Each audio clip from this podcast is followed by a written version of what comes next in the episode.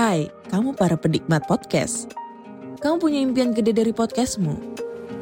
Terus First Story bisa banget bantu kamu. Mulai dari F-Link, Dynamic Audio Insertion, sampai statistik yang komprehensif. Semua ada di First Story. Gak ketinggalan kamu bisa monetisasi podcastmu lewat iklan dari First Story Ads yang bisa kasih kamu penghasilan dari setiap place podcastmu. Yuk gabung sekarang dengan klik di firststory.me. Sekali lagi, klik di firststory.me. Mari kita bawa mimpi podcastingmu menjadi kenyataan. Lisir wangi Seliramu tumaking sirno Ojo tangikanmu guling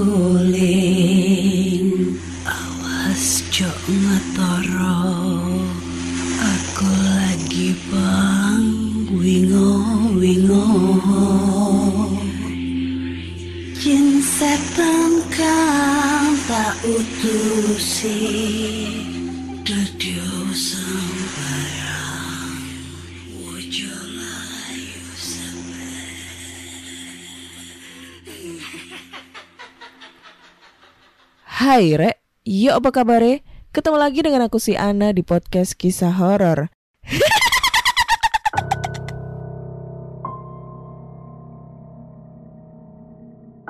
Di episode kali ini aku akan bacakan cerita horor ataupun email berhantu yang sudah dikirimkan teman-teman melalui podcast kisah horor at gmail.com atau di Instagram podcast kisah horor serta Google Form yang lainnya tersedia di bio Instagram podcast kisah horor. Jadi langsung aja nih ya yang tanpa berbahasa basi lagi kita bacain cerita-cerita horor yang sudah masuk ke email. Dan cerita pertama ini datang dari Ruli. Eh, judulnya adalah cerita horor. Halo Kak Ana. Perkenalkan aku Ruli dari Bandung. Mau cerita horor yang aku alami selama aku stay di kosan di Jakarta Barat. Awal mulanya aku di Jakarta pernah dapat kosan murah fasilitas komplit, sekomplitnya. Tapi hampir jadi tumbal ibu kos sendiri tahun 2015 dan dengan harga 700k, 700 ribu sudah dapat spring bed, kipas, bantal guling, karpet, meja kursi belajar, lemari, kamar mandi di dalam, listrik gratis, pakai AC pula. Nah, kebetulan juga saat itu emang telat cari kosan. Karena keesokan harinya harus langsung masuk kantor. Maklum pertama kali baru dapat kerja. Model kosan rumahnya seperti tahun 80-an gitu. Semuanya rapi, bersih, normal aja. Di dapur bahkan dapat kulkas dua pintu. Kompor, meja makan, piring-piring, gelas-gelas, dan peralatan masak. Satu rumah itu ada delapan kamar. Tujuh kamar terpakai, satu kamar aja ini yang kosong. Digembok pakai kunci gembok besar dan dirantai. Setelah satu tahun setengah ngekos di sana, suatu hari ada yang datang mau ngekos. Beliau kebetulan ngelamar kerja di kantor yang sama dengan kami sebagai kreatif desain. Terus ya kan, kami bingung lah. Kayak lah, ini abang-abang mau ngekos tidur di kamar mana? Kan kamarnya full dan dari kami bertujuh belum ada yang mau out. Sedangkan kamar satu lagi udah lama dikosongin tanpa alasan. Ternyata ini si abang dapat kamar nomor 8 yang emang digembok lama itu sama ibu kos. Kamar abang ini lebih mahal emang karena kamar nomor 8 itu paling luas, jadi harga kamarnya itu sekitar 1,2 juta. Sampai tepat si abang dua minggu ngekos lah, ibu kos kami akhirnya balik ke rumah. Jadi ibu kos kami ini emang gak pernah kelihatan. Gak pernah sama sekali kelihatan dari hari setelah beliau mengantar kami room tour kosan. Jadi ibu kos kami lihat lagi setelah satu setengah tahun ya pas si abang ini masuk. Dan ketiga kalinya kami lihat lagi saat beliau ngadain hajatan besar-besaran. Anehnya, yang diundang ya cuma kami anak kos-kosan. Kami sih nggak mikir aneh-aneh, cuma diundang ya kami datang. Makanan gratis kok ditolak. Ayam bakar bro, sayur mayur melimpah. Ikan bakarnya juga menggoda. Mantep banget tuh buat anak-anak kos di akhir bulan ini yang uangnya udah habis sebelum akhir bulan.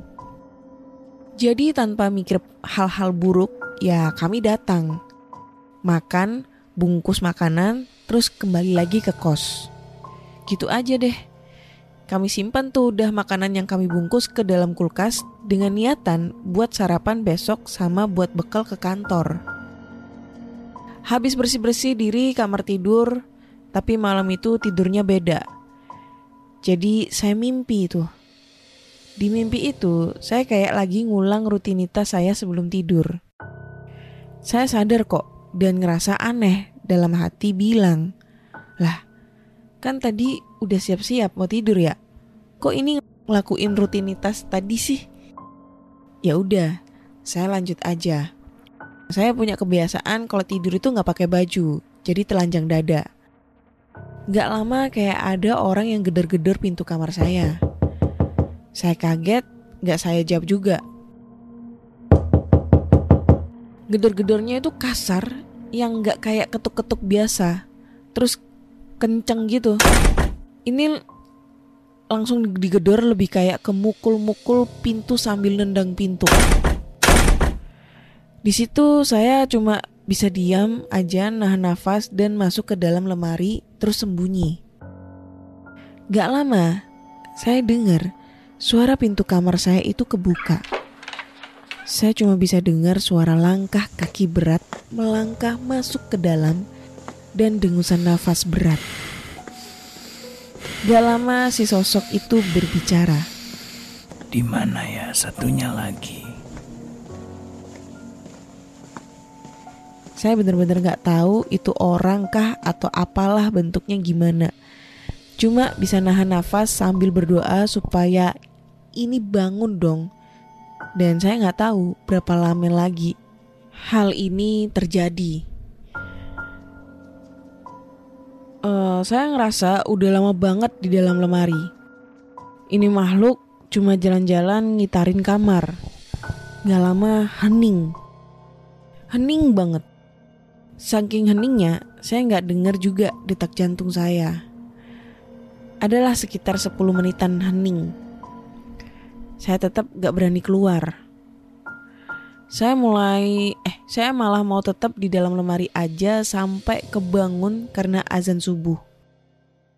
Sambil mikir gitu, saya kaget setengah mati gara-gara sosok itu teriak nyaring banget. Mana satunya lagi? Wah, di sana saya udah gak karuan tuh. Saya sudah benar-benar ketakutan mampus. Mau nangis gak bisa. Mau teriak juga gak bisa. Seluruh badan saya kaku banget. Dalam hati cuma bisa baca doa terus mohon-mohon sama Allah buat ditolongin. Terus gak lama kedengeran suara kaki berat menjauh dari lemari saya dan lama-lama suaranya samar-samar keluar menjauh dari kamar saya. Setelah itu ya saya beranikan diri keluar lemari, jalan pelan-pelan ke arah pintu yang terbuka lebar dan saya tutup pelan-pelan pintunya terus saya kunci lagi. Saya jalan lagi masuk ke dalam lemari sembunyi lagi. Berdoa lagi supaya bangun. Alhamdulillahnya bangun pas dengar suara azan subuh. Saya ngumpulin niat buat bangun karena masalahnya saya harus ada adegan lagi jalan keluar kamar menuju lorong buat ke kamar mandi ambil wudhu. Saya mantapkan jalan keluar sambil buka pintu terus baca bismillah. Alhamdulillah ini tempat yang saya kenal dan normal. Saya jalan pelan-pelan terus baca doa dan masuk kamar mandi ambil wudhu. Pas kelar sholat, saya siap-siap lah. Nyiapin keperluan ke kampus. Saya keluar lagi ke dapur buat manasin makanan. Nah ini nih, pas saya buka kulkas, saya kaget banget lihat makanan kami semua itu pada busuk. Sudah macam makanan seminggu lebih dibiarkan sampai busuk. Sampai hitam makanannya sudah. Jadi saya buangin lah makanannya ke tong sampah. Dan akhirnya berakhir eh, saya membersihkan kulkas karena kulkas kami itu bau banget. Pas saya lagi bersih-bersih, satu persatu teman-teman kos saya itu pada bangun. Dan si abang nomor 8 terakhir yang bangun. Saya liatin muka mereka itu pada kayak mayat hidup semua. Saya tanya, kenapa? Mereka ceritalah, dimulai dari teman saya yang nomor di kamar satu nih. Pas dia cerita aja, kami semua kaget. Karena mimpi kami semua itu sama. Bahkan si abang nomor 8 lihat makhluk itu. Badannya tinggi besar, berbulu hitam, matanya merah menyala. Kukunya panjang sampai lantai kamar. Dan gigi gigi-giginya itu runcing semua. Dari semua deskripsi kami menyimpulinya itu gendruwo. Dari kami semua berdelapan, enam di antaranya dengar suara mana satunya lagi. Dan si abang sama teman saya yang tidur di kamar nomor tujuh dengernya. Katamu. Tapi dari mereka berdua, cuma si abang yang lihat si makhluk karena nggak tahu mau ke mana. Sembunyi di lemari nggak muat dianya karena si abang emang gemuk. Jadilah dia lihat si makhluk. Kata abang, si makhluk cuma nyentuh kening abang dan bilang, Katamu. terus pergi. Sampai di sini ya udah. Kami sambil nunggu sosok yang tiap pagi membuat kami antri kamar mandi aja. Dan si abang lah inisiatif ketuk pintu karena merasa dia paling tua. Pas jalan inilah kami lihat di belakang punggung abang ini ada kayak bekas cakaran panjang banget. Gak berdarah, tapi cakarannya bukan juga cakaran samar berwarna merah. Enggak, ini cakarannya tuh jelas banget dan bentuknya sudah kayak luka dan bentar lagi tuh lukanya tuh kayak udah sembuh gitu loh. Jadi kayak bekas bekas cakaran tapi yang udah mulai sembuh kayak gitu. Dan nanya dong sama abang itu, kenapa eh, ada cakaran di punggungnya? Nah, si abang itu juga nggak tahu. Pas kelar, kami satu-satu jalan ninggalin kos. Si abang duluan pergi karena emang dia karyawan, kan jadi kagak boleh telat. Saya lihat ada ibu kos lagi nyapu halaman dan senyum ramah nyapa si abang. Disusul saya sama temen saya si kamar nomor 4. Kita keluar buat jalan keluar. Saya teman saya itu nyadar sama ini ibu kos. Kenapa jadi ketus banget? Ketus banget. Bahkan kami senyum dan sapa aja cuma dipelototin. Kami nggak mau mikir aneh-aneh jadi ya sudahlah em, masa bodoh gitu ya. Kelar sudah semuanya, kami juga semua balik ke kos. Nah, pas mau makan malam, saya lihat-lihat nih, abang sama anak kamar nomor 7 kelihatannya kayak demam, mukanya pucat banget. Mereka bilang nggak tahu kenapa tiba-tiba mereka itu demam. Sampai malamnya ini nggak tahu kenapa tiba-tiba anak kamar nomor 7 sama si abang nomor 8 ini teriak-teriak kesakitan. Heboh banget. Lah, kami panik dong, panik banget. Mau gimana bingung juga. Bentukan mereka itu udah nggak karuan. Guling sana, guling sini, meraung-raung terus kesakitan. Kepalanya sakit banget, katanya panas. Saking hebohnya malam itu, warga-warga pada bangun dan langsung bantuin kami.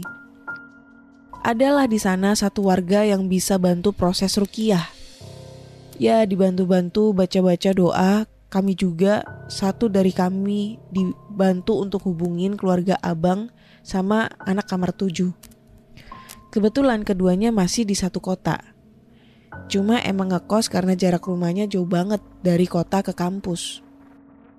Jadi malam itu, abang sama anak kamar nomor 7 itu dibawa pulang pas sudah mereka sedikit tenang. Dan si bapak yang bantu tadi bilang ke rekan saya, cepet-cepet keluar dari rumah ini. Hidup kalian itu udah gak aman. Pas bapak itu bilang gitu, saya sempet lirik ibu kos saya cuma mandang ke arah kami pakai tatapan benci. Bener-bener benci kayak dendam banget sama kami. Setelah tenang, rekan saya kasih tahu buat cepet-cepet out dari kosan. Gak pikir panjang kami kemasin barang dan syukurnya barang kami itu gak banyak. Jadi lebih enteng dan lebih cepet ringkes untuk pergi di hari itu juga. Habis kemasin barang, langsung out tanpa pamit ke ibu kos, lari dan kita nginep di kosan teman kami masing-masing. Pas kami naik semester 5, kami dapat kabar nih dari si abang kalau si abang di kamar nomor 8 itu meninggal. Ini beneran diinfokan dan dipostingan kampus kami. Dan kosan ibu itu masih aktif kok. Dan masih ada yang kos di sana. Cuma rekan-rekan satu kosan yang ngasih info aja buat gak nerima makanan apa pun dari ibu kos. Ceritanya selesai kak. Sebenarnya panjang banget, tapi aku capek terus takut juga sih buat nulisnya. Jadi maaf ya kak kalau mungkin ceritanya agak kurang serem nih. Soalnya aku nulisnya itu jam 3 pagi karena belum bisa tidur. Untuk detail tempatnya di mana kosan ini, maaf belum bisa aku sampaikan ya. Karena kosan ini masih aktif dan ditempati. Takut menyinggung atau niatnya mengganggu kenyamanan yang punya kosan. Salam hormat, Ruli.